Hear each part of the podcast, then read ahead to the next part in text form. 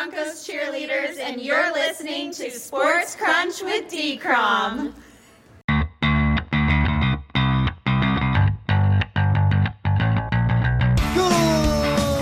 morning, afternoon, or evening, wherever or whenever you cats and kittens are. This is Sports Crunch with D. Crom. I'm your host, David Cromwell. The events of week nine continued their way into week 10 with the Dolphins beating the Ravens in another stunning upset and the most wide open race to the Super Bowl in modern NFL history arguably became even more uncertain and wide open. But that is the beauty of the greatest reality TV show man ever made, the National Football League. Isn't it, Hal Bent? It certainly is, David. It is wide open in both conferences. Those wild card spots, so many teams still in the running. There's very few fan bases that have even given up at this point. So there's still a lot of hope for a lot of markets as we go into week 11. There most certainly is. And by the way, shout out to the Washington football team for their upset over the defending Super Bowl champion Tampa Bay Buccaneers. Sorry, I forgot to mention you in the intro, but we got that covered. And now let's discuss our main takeaways from week 10. What about you, Hal?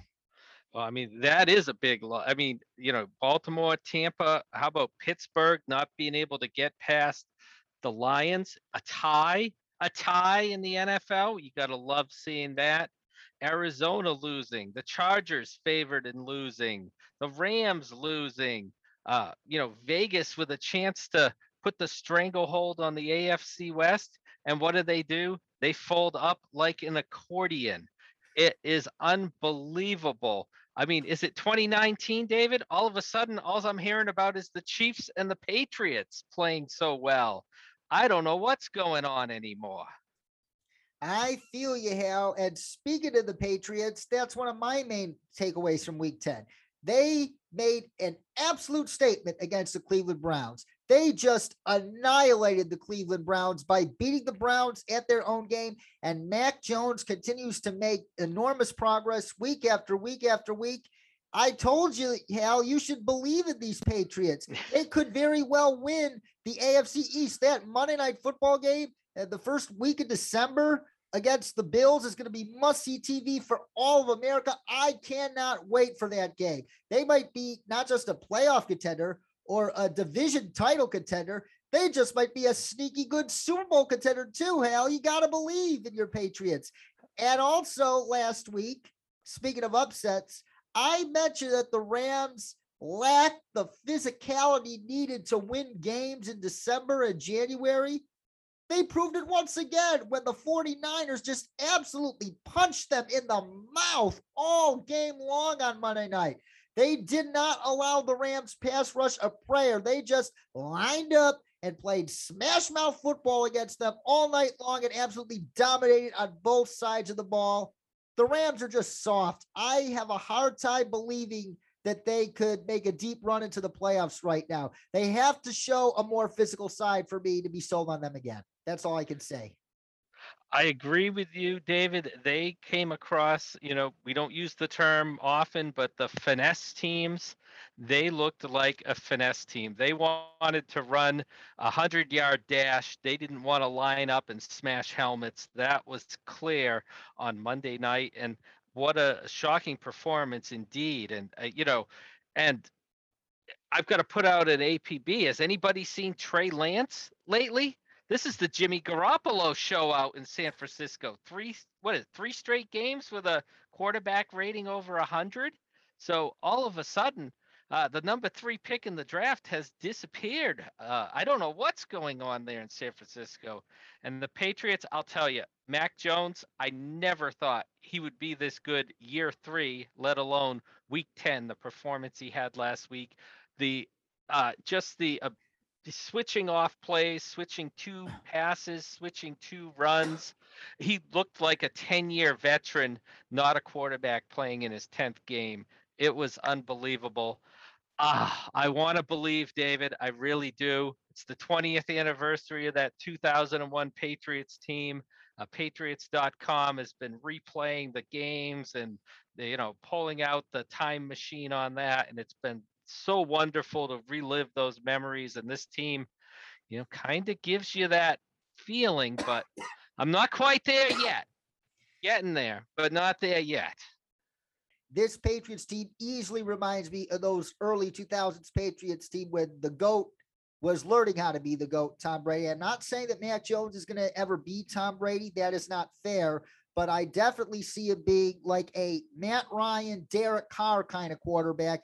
And the problem with uh, Matt Ryan Derek Carr, they've been franchise quarterbacks without a franchise, dare I say. Mac Jones has a franchise, and he is going to show us exactly what would have happened had Derek Carr or Matt Ryan had a legitimate franchise to play for. That's a great point, David. I mean, we talked about Mac Jones couldn't land in a better spot the Josh McDaniels offense there, perfectly tailored for him. You know, certainly doesn't have the weapons he had in Alabama, but he certainly has that strong offensive line. And we saw that against Cleveland, which is so strong defensively this year. And they were just pushed around by that healthy Patriots offensive line. They most certainly were. And now let's debut a new segment here on Sports Crunch. It's called Elephant in the Room. And in this segment, I ask one of the biggest Bernie questions looming in the National Football League, and we try to come up with an answer out of several options. This could very well be, as I mentioned before, Russell Wilson's final season with the Seattle Seahawks. Should the Seahawks make him available for trade, which of the following teams is the best landing spot for him? Is it the Broncos? Is it the Raiders? Is it the Browns? Is it the Eagles? Keep in mind they got three first round draft picks. Or is it the New Orleans Saints? Which one of those teams would make the most ideal landing spot for Russell Wilson should he be traded as several around the league expect him to be? You know, I'm kind of thinking the Eagles just because, you know, spent high draft capital on wide receivers. Jalen Hurts doesn't seem like the type of quarterback that's going to, you know, elevate the games of Jalen Reagor and Devonta Smith. But Russell Wilson, letting those guys loose downfield with that downfield passing touch, that's the first out of that group that came to mind to me is he could be a great fit for unlocking the potential of those young receivers in Philadelphia. I understand your sentiment about the Eagles, but Jalen Hurts has been improving dramatically these past several weeks. The Eagles, they should give Jalen Hurts a fair hearing these next several weeks. And if he just continues to progress and given the amount of aging pieces on that team, they might be wise to keep some of those picks and build around him, give him another shot in 2022. And if it folds, no problem. They get Bryce Young or CJ Stroud in the draft in 2023. That I think is an option the Eagles have to highly consider as well, because aside from those receivers, uh, the Eagles, I'm not sure how strong their roster is at the moment. Yeah, they definitely have issues on the defensive side, the offensive line, uh, pass blocking. They've certainly stepped up their game, uh, run blocking the last few weeks as well. But yeah, Jalen Hurts has been improving, but you know, are there limitations to him? You know, what's the next step there? And if we go off of the Eagles out of that loop, you know, the Browns can at least offer back Baker Mayfield if they want to as part of that deal, as we saw with the, the Rams construction of including Goff as part of the Matthew Stafford trade. So the Browns certainly could be an option there. The Raiders could do that with Carr. Uh, Broncos, mm, I don't know if anybody wants those, well, but but again, the Broncos definitely have that that young receiving group. Um, you know, Denver area, great place for Russ and his you know celebrity wife to hang out. So uh, all of these teams are quite intriguing. And and then again, if you want to go play for an offensive mastermind, you've got the Saints there. That alone is why I think the New Orleans Saints is the best possible landing spot for Russell Wilson because Sean Payton, uh, I'm not saying he's Bill Belichick, but he's pretty damn close. He is easily a top four or five head coach in the NFL. Bill Belichick is the GOAT, don't get me wrong. But the job that Sean Payton, Mike Tomlin, and John Harbaugh have done over this past decade plus are the only resumes that rival Bill Belichick, Andy Reid too. Uh, for crying out loud, Andy Reid, how dare I omit him? but he is like in that next tier of coaches right below that Belichick tier. And he gives Russell Wilson the best shot at a Super Bowl ring, in my opinion, alone, because the Saints, they got a stacked roster on both sides of the ball. And even a slight improvement in their wide receivers will make Russell Wilson elevate them to a very, very high level. And Sean Payton will know how to let Russ cook better than any of the other coaches in either of those four NFL cities. And now it's time to play our favorite game, truth or exaggeration. And in this game, I make a statement, and Hal, you tell me whether I'm telling the truth or whether I'm exaggerating and why. We start in Carolina, where the return of Cam Newton will lead the Panthers to a playoff berth. Truth or exaggeration? Yeah, truth. Truth. I mean, you saw the excitement last week with Cam. He changed the whole. Com- I mean, uh, Christian McCaffrey's got to get some credit here for the jolt he gave that offense as well. But you could tell the players on both sides of the ball in Carolina were so excited to have Cam there. The the level of excitement he brought just elevated that entire team. Carolina has a playoff defense, no doubt about it. For the offense, you've seen all you have to do is have not Sam Darnold there, and you're okay to go. You're a playoff team. So, Carolina, truth. With the NFL's easiest remaining schedule, the Tennessee Titans are a lock for the AFC's number one playoff seed. Truth or exaggeration? That is a hard truth, no hesitation. They've finished the hardest part of their schedule. They've got a big lead already over the rest of their competition. Buffalo still has to go up against New England twice. There's, they've got Tampa Bay on their schedule as well. They're the only real legitimate contender to Tennessee for that one seed. I mean, you look at Tennessee's schedule at Pittsburgh, at New England. Sure, those are tough games. You've got a bye week coming up. Uh, San Francisco at home, Miami at home, Jacksonville at home. Two games against Houston. Lock it up. Lock it up. Number one seed. Tennessee's already won in the first round of the playoffs. And as Field Yates tweeted, the Titans won four straight games as of November 8th against teams that made the playoffs last season, and the Saints made it five. And only three other teams have done such a thing in the past 15 seasons. Each of those three teams went on to play in the Super Bowl. So if past this prologue, the Tennessee Titans will be the AFC representative in Super Bowl 56. It would be an amazing story should they get there without Derrick Henry. And now we go to San Francisco, where Deebo Samuel has become a top five offensive weapon in the entire NFL. Truth or exaggeration? I have to say truth, David. I mean, especially these last couple weeks, uh, there's hard to put anybody above him. Every time the ball is in his hands, something is happening positive. I mean, catching the ball, running the ball, he is just explodes. Um, you know, he looks like one of those video games where where you get the upgrade for the one player that nobody else has in the rest of the league, and he's running at a speed different than everybody else. I, I've got to go with the truth there. Yeah, he showed you why on Monday night. He is a multifaceted weapon. He's kind of like a smaller Cordarrelle Patterson, if you know what I mean. Line him up at running back, line him up at wide receiver. He can do it all. He's a Swiss Army knife. he's exact. He's what Tavon Austin was supposed to be, right? right, of course. Yeah, definitely. And with the road to the Super Bowl comes the road to the Pro Football Hall of Fame class of 2022. It's almost time for the Pro Football Hall of Fame Board of Selectors to narrow down their list of finalists to 15. And Demarcus Ware and Devin Hester should both be voted into the Pro Football Hall of Fame this year on first ballot. Truth or exaggeration? Demarcus Ware, definitely. I mean, that's a, that's a Hall of Fame career, no doubt about it. There, uh, I have, you know, I say he definitely a first ballot.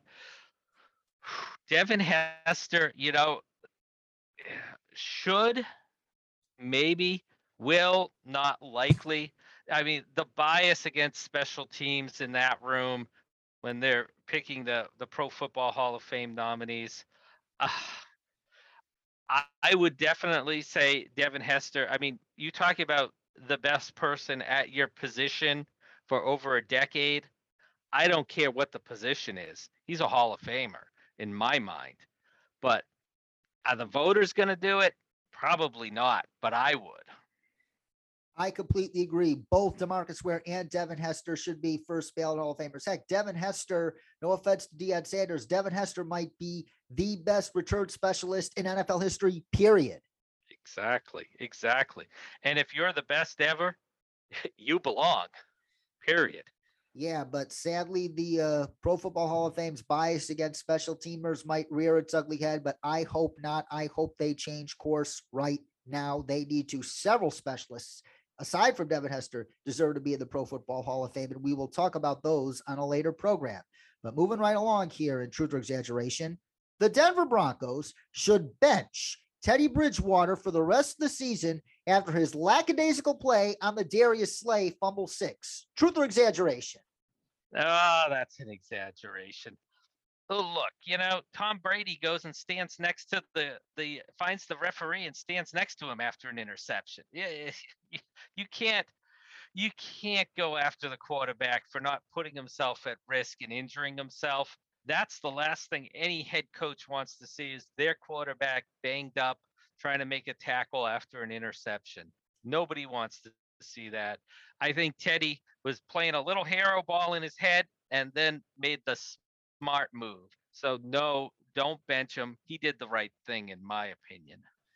Yeah, of all the Teddy Bridgewater defenses, that is the most common one. Given his injury history, he uh, decided not to put his body in harm's way. It might lose him respect in the locker room, but uh, some players might have that state of mind as well. And how about those Miami Dolphins who upset the Baltimore Ravens? The Dolphins issued the blueprint for how to stop Lamar Jackson. Truth or exaggeration? Well, there's a little bit of truth there and a little bit of exaggeration there. You know, we it seems like every year, you know, there's that one or two games where we say, well, they figured out Lamar. It's all over now for the Ravens. Um, no, you know, the Bengals didn't have the blueprint, came back against Minnesota. Miami, you know, I think he's going to bounce right back. You know, it may have worked that week. You know, there's other issues with the Baltimore offensive line it's a bad game all around by the skill position players. They certainly let Lamar down. So I'm going to say that's an exaggeration. I think it's a bump in the road and it's not going to slow down Lamar at all. We shall see. And last but not least, should they beat the Dallas Cowboys this weekend, the Kansas City Chiefs will win the AFC West. Truth or exaggeration? Oh, truth. I don't think they're going to beat Dallas, and I still think they're going to win the AFC West. Uh, the Chargers have all of a sudden, even with Brandon Staley, you know, looking like Charger teams of yore, with you know, just bafflingly falling apart despite having one of the more talented teams in the league. The Raiders, I think they showed their true colors. They were playing with a little uh, extra emotion after everything that happened with Jon Gruden and Ruggs and Arnett. And, you know, it all came crashing back to reality against Kansas City on Sunday night last week. You know, Denver is at 500, which is about where they're going to finish up this year. Win or lose, I think it's a truth. The Chiefs are the favorite in the West, and it's just about on lockdown. And speaking of the Chiefs and Cowboys, you uh, dropped your prediction almost. You telegraphed it. That is easily the game of the week this week. Don't you think so, Hal? Without a doubt. That is uh, going to be so much fun. Two great offenses, um, you know, improving defenses two of the most entertaining and popular teams in the NFL as well. Huge fan bases all over the country for both teams. I love it. It's it's a game of the week. It might be game of the month. easily. And let's preview this game between the Cowboys at the Chiefs this Sunday at Arrowhead. Last week, the Patrick Mahomes and the Chiefs offense that we have known them to be showed up and showed out big time in an absolute rout of the Raiders. But the Chiefs defense, in my opinion, had an equally impressive performance against that top flight Raider passing attack. How has this Chiefs defense dramatically improved over the past few weeks? Well, it's it's been a couple of things that they've gotten much better pass rush. I think you're seeing uh, Chris Jones picking up his game there as well, and the secondary as well. More playing time for Juan Thornhill has led to better communication, I think, in that secondary. And you're seeing the team starting to get comfortable with each other in the the secondary, the front seven playing a little bit tougher, getting their feet underneath them, and just that gradual improvement. I know we've seen them struggling for so long this season, and we've talked about uh, on past shows as well those Steve Spagnuolo defenses. Seems like you know sometimes they take a while to get going, but once they start clicking, uh, they're dangerous, dangerous. That's part of the Steve Spagnuolo way it goes with his defenses historically. Exactly. And you mentioned Chris Jones finally looking like the Chris Jones that we've known him to be.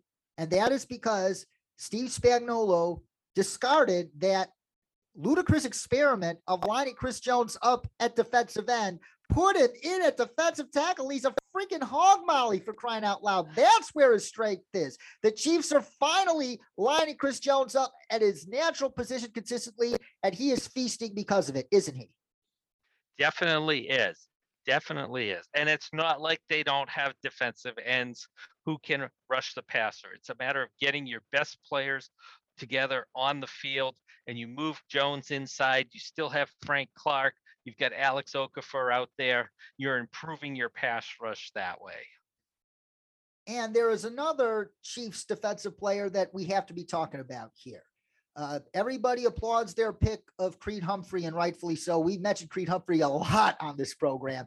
It, it, what a sensational rookie year he's having. But Nick Bolton, their oh, rookie yeah. linebacker from Missouri, he was AFC Defensive Player of the Month for October. That guy is like a heat seeking missile. He just sets the tone and aggressiveness for that defense. Nick Bolton is a name that a lot of people have to start knowing for sure, without a doubt, David. I mean, uh, you know, improvement in the run defense. He certainly is excellent at that. Covering tight ends, backs out of the backfield. He's making an impact. And, you know, just like those, the Chiefs offense with that speed and explosion, you're seeing the same thing with Bolton out there. Like you said, shot out of a gun. His athleticism stands out on the field whether it's tackles for the loss in the backfield, uh, blitzing when asked to do so.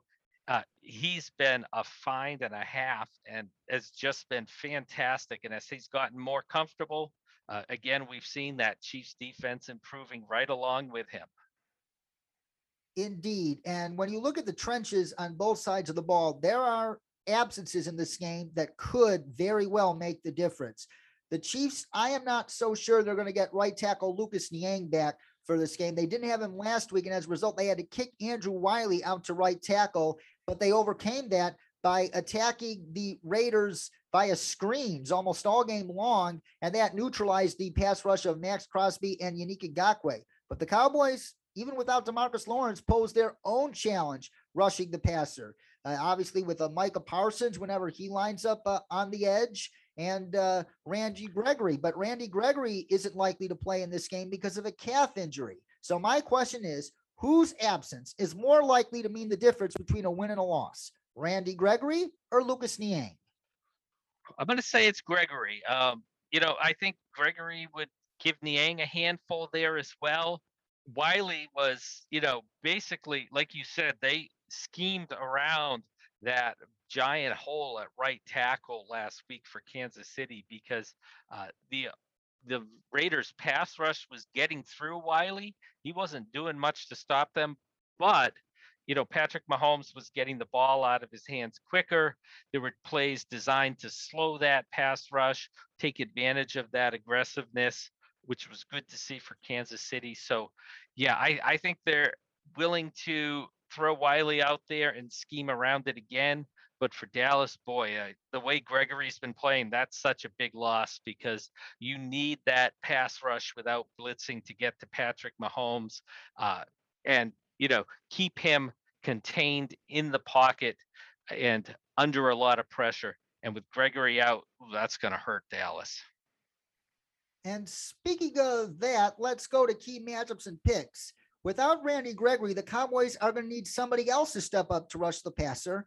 And I'm talking about rookie defensive tackle Osa Odighizuwa. He is a name we have not mentioned uh, here on this program. And shame on me for not mentioning it because he is quietly having a major impact for that Dallas Cowboys defense. It might not show up on the stat sheet, but box score scouting is for losers, as I like to say.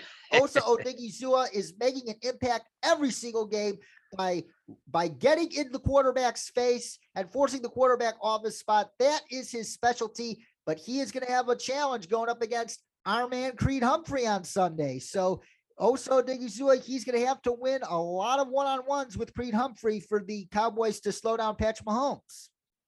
Definitely is. And, you know, pushing uh, that pocket back into Mahomes, that's what's going to make him uncomfortable. He's comfortable if he can get outside of that pocket. But you know, defenders around his feet, not being able to step into the throws. That's where you get some of those mistakes uh, that we've seen this year from Mahomes. He's much more comfortable outside the pocket. So, yeah, definitely a big test on the inside there uh, for Creed Humphrey and Joe Thuney lining up across from him. That is a huge matchup. Indeed. And what other matchups do you have your eye on in this game of the week, Hal? Well, I'm I mean, Dallas is full strength finally at wide receiver. And what I noticed last week is the return of Michael Gallup pushed CeeDee Lamb into the slot. And with Cooper and Gallup on the outside, and CeeDee Lamb is basically unco- uncoverable in the slot. He just had one of those performances where he looked like he was open every snap that was that was played he was just a handful. He's good on the outside, but he's great in the slot. And that's putting a ton of pressure on this chief secondary, which has slowly been rounding into form. Um, so, you know, whoever gets stuck covering any of these receivers is going to have a tough go of it. But especially if you've got somebody like Mike Hughes uh, playing on the inside, trying to cover CeeDee Lamb, that's going to be a tough matchup for the Chiefs. And a tough matchup for the Cowboys against the Chiefs defense, though, is up front with center Tyler Biadasz in just his second season going up against Chris Jones. Biadasz is a typical Wisconsin offensive lineman. He has solid fundamentals and is a good quarterback of the offensive line, but uh, Chris Jones, I think, poses a very, very difficult challenge for Biadasz, who isn't the most athletic center. Yeah, that that that is tough. Um, you know, Jones is so athletic, and you see it so many times with these. You know, it, center isn't a position that a lot of teams have a very athletic guy, and that allows Jones to take over a game. So uh, may have to see some help, whether it's Connor Williams or uh, Zack Martin sliding in to, to give some assistance to the young center. Indeed. And Hal, you telegraphed that you like the Cowboys to win this game. Why do you like the Cowboys to win this game? You know, I, I think the I think the offense is just so strong right now. I think they're over their one week hiccup that we saw uh, two weeks ago. I just don't think Kansas City's defense is quite at the point to shut them down. And I just think, you know, Kansas City is still basically running a offense that's Tyreek Hill, Travis Kelce, and you know, I don't think they're gonna be able to count on a, a huge game every week coming out of Darrel Williams. So I think Dallas's defense is strong enough they can match up a little bit better with Kelce and Hill, and Kansas City's just going to have a little bit of a problem with those Dallas wide receivers. So I've got Dallas uh, taking this uh, big matchup here with a 34 to 27 win in what still should be a close game. It is going to be a close game. Both of these teams have an insane amount of talent, two great quarterbacks, two top five quarterbacks in this game right now, and Patrick Mahomes and Dak Prescott. But I'm going to go with the Chiefs because of one crucial variable coaching. We have been saying all along on this program that Mike McCarthy is not the best coach for this Cowboys team long term, especially a talented Cowboys team. And this is going to be a talented Cowboys team for quite a while. And Andy Reid just last week, he became the fifth most all-time winningest coach in NFL history with that win over the Raiders last night. Andy Reid is a future Hall of Famer. I trust him to outcoach Mike McCarthy just enough to give the Chiefs a 34 to 31 win over the Cowboys. And now let's pick all the rest of these week 11 games starting tonight, where your New England Patriots travel to Atlanta to take on the Atlanta Falcons. And I like the Patriots to win in relatively easy fashion because Cordarrelle Patterson, yes, he's listed as questionable, but Tom Pelissero of NFL Network reported a couple days ago that there's not a lot of optimism around his availability for, for this game. So with him likely down and Calvin Ridley obviously dealing with his mental health issues, and we commend Calvin Ridley for doing that. We hope you get well soon, Calvin.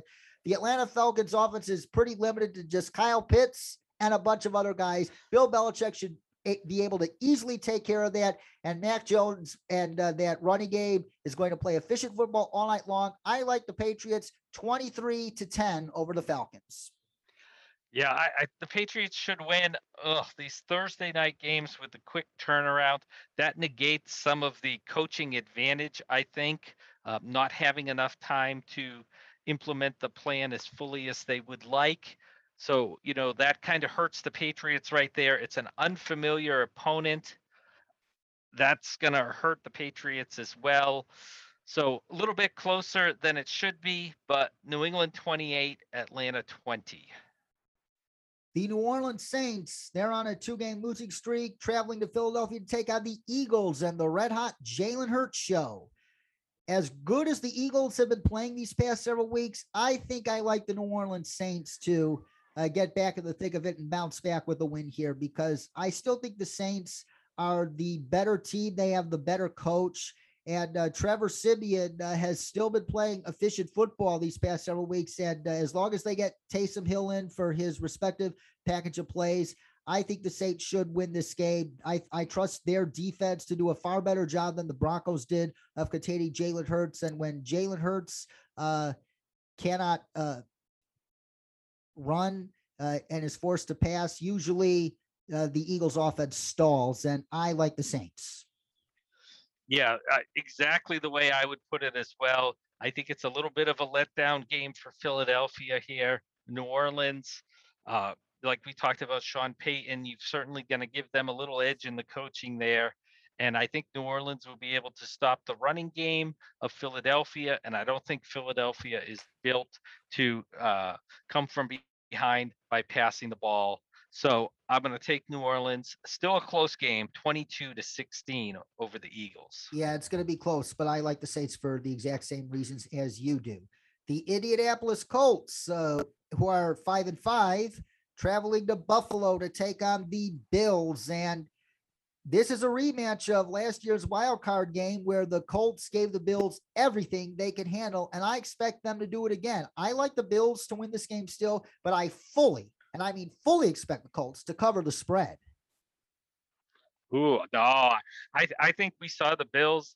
Uh, let, it may have been against the Jets, but that offense went back to its roots. You saw some big packages. You saw Josh Allen under center. You saw the uh, play action game returning to Buffalo, and you saw uh, a big change as well with Gabriel Davis taking a lot of Emmanuel Sanders playing time, and that brought some big plays back into the Buffalo offense. I've got Buffalo uh, winning this one in a blowout. I think the offense and defense are clicking in Buffalo right now. So 34 to 16 over Indy is the way I see it. Lamar Jackson and the Ravens hope to get back on track from their um, hiccup against the Dolphins by traveling to Soldier Field to take on a younger version of Lamar Jackson, dare I say, uh, uh, where Lamar Jackson is right now. I mean, in Justin Fields and the Chicago Bears. I like the Ravens in this game, but I believe the Bears keep it close throughout. I think Justin Fields, he is rapidly improving week after week, snap after snap. I think he's going to have a lot of electric plays on Sunday, but Lamar has slightly more. And the coaching duel between John Harbaugh and Matt Nagy is going to be just enough to give the Ravens a close 23 to 20 win the Ravens should win this game. I don't know. I'm I'm feeling Justin Fields in this one. I think Nagy's Oh. gotten the message and is stepping back a little.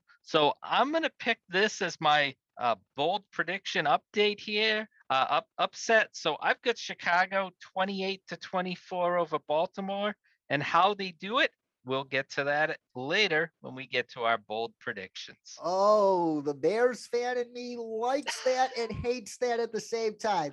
Likes it because of Justin Fields, hates it because it might give Bears management uh, more reasons to give Matt Nagy another mulligan in 2022. I hope that doesn't happen. That would be the worst possible thing for Justin Fields. But moving on to another matchup between NFC North and AFC North. The Detroit Lions traveling to Cleveland to take on arguably the most disappointing team in the National Football League in 2021, the Cleveland Browns. The Browns should win this game, but look what the Lions were able to do to the Steelers last week. Man, uh, even without Ben Roethlisberger, the Steelers usually win those types of games with Mason Rudolph. They didn't win this time. The Lions, they have come oh so close so many times this season. They are overdue for that win. I'm going to take the Lions in All my upset right. special. How do they win this game? Stay tuned for more predictions. I love it, David. I looked at this game six ways up and down, and I so wanted to make this an upset special. And I was trying to figure out how Detroit's going to do it. I just think Cleveland, after getting punched in the mouth, is going to come back with a vengeance this week. So I've got it Cleveland 24, Detroit 16. 24 16 Browns over Lions. Hal Bent says the Green Bay Packers, after shutting out the Seahawks 17 0, traveling to Minnesota to take on the Vikings, who are facing a must win if they want to uh, stay alive and keep their momentum going for that final uh, wild card spot the NFC. The Vikings are going to have to beat the Packers this weekend, but will they do it?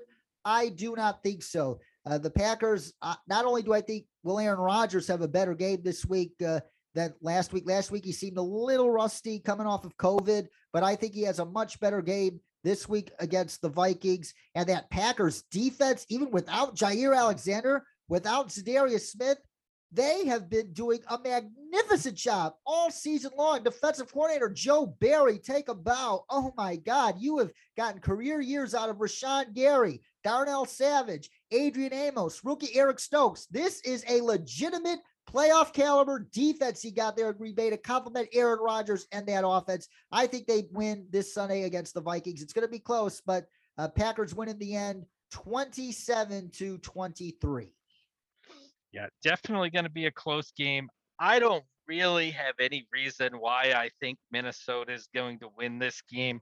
It just feels like, you know, they seem to figure some stuff out against the Chargers last week late in the game. I'm thinking maybe they can do the same against Green Bay. We know it's, it's going to be a slugfest. It's going to be a close game. I'm just going to go with my gut and say Minnesota 20, Green Bay 19. Ooh, ballsy, Hal. I love it. That's almost as ballsy as picking the Bears over the Ravens, actually, uh, because the Vikings have been a consistently inconsistent team all year long, and not just from game to game, but from quarter to quarter. They're the only team in the NFL this year who has led by a touchdown in every single one of their games. Get that. That's and they're four and five. That's how inconsistent they've been. Oh my God, what a all near Jekyll and Hyde season for the Vikings. Unreal. The Miami Dolphins, winners of two straight, traveling to East Rutherford to take on the Jets and Joe Flacco. If the Dolphins could give Lamar Jackson a hard time with the pass rush, they're going to give Joe Flacco an even harder time with the pass rush. Joe Flacco, he has no eternal clock. He can't count. And I don't think that Jets offensive line is anywhere close to the offensive lines he had in Baltimore. Joe Flacco is the quintessential offensive line dependent quarterback in the NFL. Dolphins, they're going to just roll over all over them on Sunday. It's going to be a low scoring game, but I like the Dolphins to dominate 19 to 6. I mean, is the Mike White era over already? I was enjoying it so much. and now to have it come crashing to an end, it almost seems like the Jets are determined to sweep Mike White under the carpet and they were waiting for that first opportunity so he's not out there making Zach Wilson look bad. You know who's not going to make Zach Wilson look bad is Joe Flacco. And I think that's why the only reason that he's out there starting this week for the Jets, which is a shame. Uh, nobody deserves that. Certainly not the long suffering Jets fans. Uh, so yeah, I've got Miami in the win, 20 to 16 over the Jets.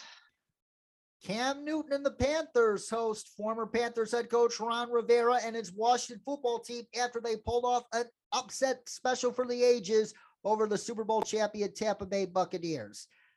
But the loss of Chase Young is going to sting big time in this game because not only can Chase Young hunt down the quarterback, he can absolutely set a vicious, and I mean a vicious edge in the run game. And that is not a good recipe, even against uh, today's version of Cam Newton and Christian McCaffrey. That plus the Panthers defense going against Taylor Heinicke should be more than enough for the Panthers to win and to win relatively easily. I think Washington keeps it close for about three quarters, but the Panthers pull away in the end 24 to 13. Yeah, I mean, poor Washington. The one time you get, you know, something positive happening this season, and, and for that kind of injury to to just oh it, it's devastating is what it is for for washington and i think it's going to be felt uh, on both sides of the ball not having chase young there just you know is heartbreaking for the franchise. And you know like we talked about with carolina it's cam mania. We're going to see a lot more cam in this game as well. I think carolina is just going to run it down their throats uh, so I've got Carolina taking it 24 to 20 over the football team. The San Francisco 49ers are still alive in the playoff hunt after we called for Kyle Shanahan's axing last week, so to speak.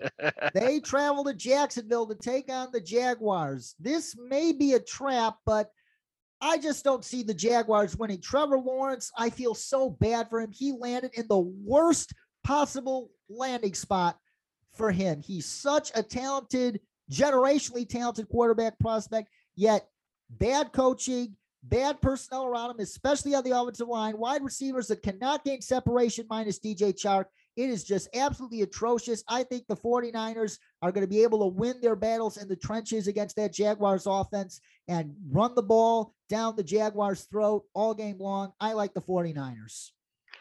Yeah, I I was expecting this as a 49ers letdown week, but even with a letdown, they're still going to win the game. I've got it the 49ers 20, Jacksonville 16. Yes, I wouldn't be surprised whatsoever if the 49ers win in ugly fashion, as you mentioned. The Cincinnati Bengals and Joe Burrow, off of a two game losing streak and a bye, traveling to Las Vegas to take on the Raiders, who were absolutely destroyed by the Chiefs.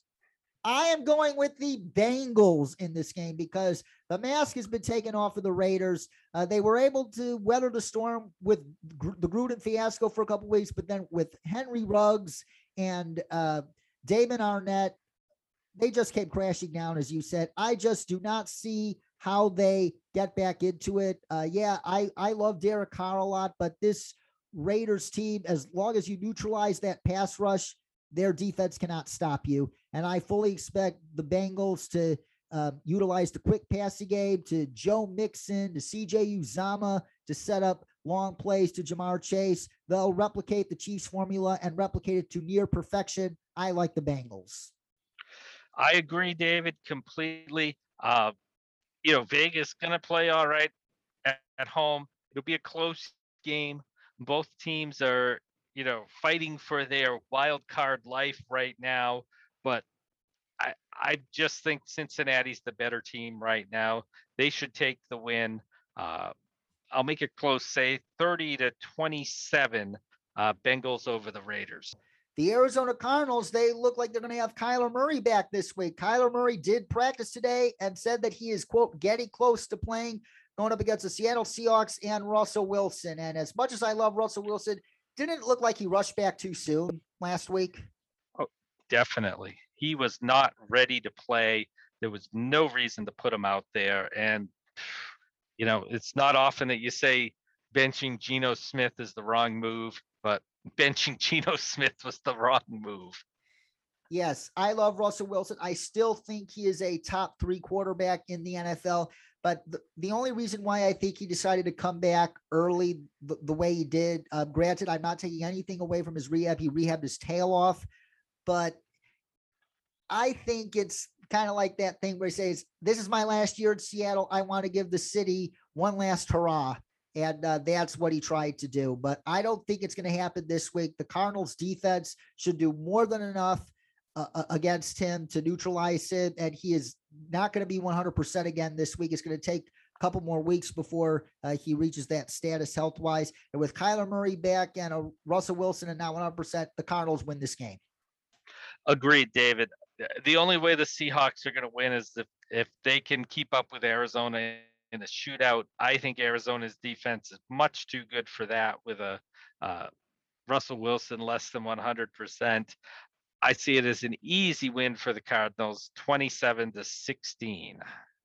The Sunday night football game this week might as well call it the COVID Bowl, dare I say, with the Steelers traveling to SoFi Stadium to take on the Chargers. Right now, Ben Roethlisberger, Minkah Fitzpatrick, Joey Bosa, and Jerry Tillery are all on the reserve COVID 19 list. However, Joey Bosa wasn't put on that list because he tested positive. He's there because he was a close contact. And as long as he continues to test negative throughout the rest of the week, he will play on Sunday. But the Steelers are also optimistic they're going to get Ben Roethlisberger back on Sunday and that TJ Watt is going to play in this game. As much as I wanted to pick the Chargers in this game, I don't trust them right now. They are just doing Justin Herbert no favors. More on that in a bit. And Mike Tomlin against Brandon Staley. I like Brandon Staley, but Mike Tomlin is just a coach that knows how to win these types of games. And I think he does it again. Steelers 23, Chargers 19. Yeah, this is one of those games where it's it's almost like it's so hard being the COVID bowl and all because we don't know what Pittsburgh team we're going to see here going against the Chargers. But again, uh, like we talked earlier, the Chargers are just under achieving so terribly right now. I don't know. They need something to to turn it around and fix it, but that Pittsburgh defense is not a defense that teams get fixes from. So I've got to go with the Steelers as well in this one. I've got it Steelers 24, Chargers 19. And on Monday Night Football, Tom Brady and the struggling defending Super Bowl champion Tampa Bay Buccaneers host the New York Giants at home.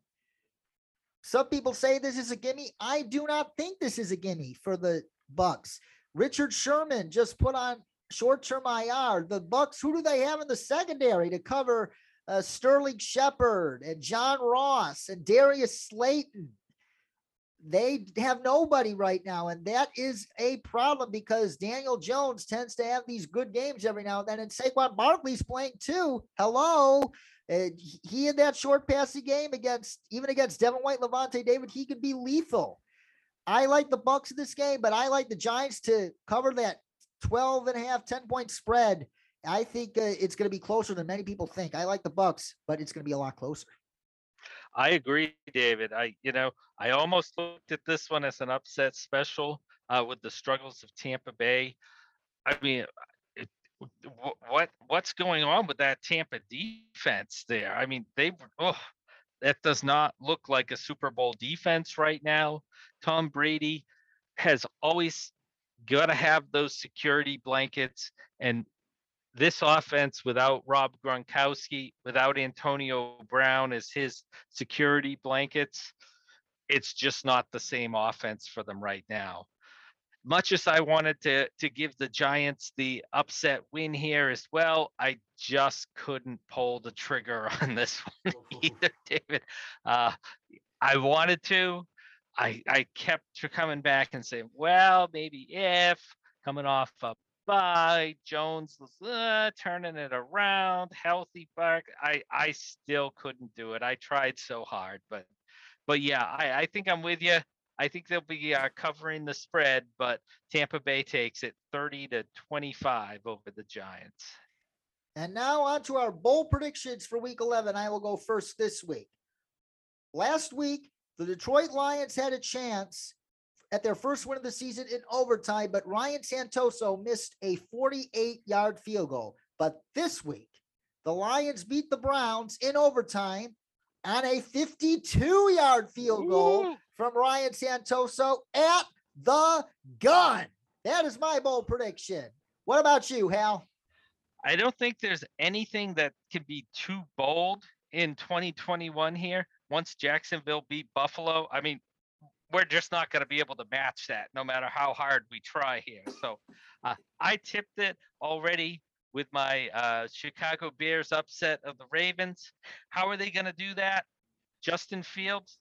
Well, yeah, he's going to make a difference with his feet, and he's going to make a big difference with his feet and give uh, the Baltimore Ravens defense a taste of what everybody else has had to suffer through the last few years playing against the Ravens. So I'll give Fields 150 yards rushing, two touchdowns on the ground, but also why not uh, a couple of big plays to his number one wide receiver? No, not Allen Robinson. He certainly hasn't looked like the number one. Darnell Mooney two big touchdowns, one late in the fourth quarter, 50 plus yards for the W in dramatic fashion. Go, Justin Fields. Go, Bears. Go Bears indeed. And now on to our challenge flags for week 11. We always conclude the program with our challenge flags. Hal, you go first this week. Who would you like to challenge in week 11? Well, I I've actually pulled out this challenge. I think it was back in week five, and it's coming back around again this time. So, Cliff Kingsbury and the Arizona Cardinals, again, 2020, that great start. Kyler Murray banged up, and the season went down the tubes. I'm begging you, take advantage of this huge break with San Francisco beating the Rams on Monday night. Go into Seattle, got out that win, get into that bye week, start getting everybody healthy. You've got a winnable finish to get that number one seed in the NFC. And again, there's only that one bye. You need that number one seed. It's like winning a playoff game to begin with. Cliff Kingsbury, get it done this week and get ready for that fun home stretch. My challenge flag, as I implied a couple minutes ago, goes to the Los Angeles Chargers. Chargers unleash the Justin. As in Justin Herbert, you are not playing the Justin Herbert strengths at all. You are just in deke and dunk land like he was in Oregon. Oh my God. In college in Oregon, he was totally miscast that offense. Not again. Come on. Call multiple shots down the field on Sunday against the Steelers. Get Mike Williams several bombs in contested catch situations. Get Jared Cook over the middle on some 30, 40 yard throws or Donald Parham even. Just let Herbert be Herbert Chargers. It shouldn't be this complicated. And he is Hal Bent, ladies and gentlemen, of BostonSportPage.com and full press coverage. You can follow him on Twitter at HalBent01. Hal, thank you so much once again for joining us. And that is it for today here on Sports Crunch. But we'll be back same time next week to recap week 11, preview week 12, and discuss all the latest news and notes from around the National Football League. So stay tuned. Meanwhile, you can follow me on Twitter at dcrom59 and on Instagram at Sports Crunch with dcrom. And remember, that is Crunch with a K. Also, be sure to check out the new and improved sportscrunch.com. In addition, November is Salute to Service Month, where we honor our brave, heroic men and women in uniform. And that means it is time for the annual Cheer for the Troops campaign run by my good friends who you hear at the beginning of each Sports Crunch episode, the Denver Broncos cheerleaders.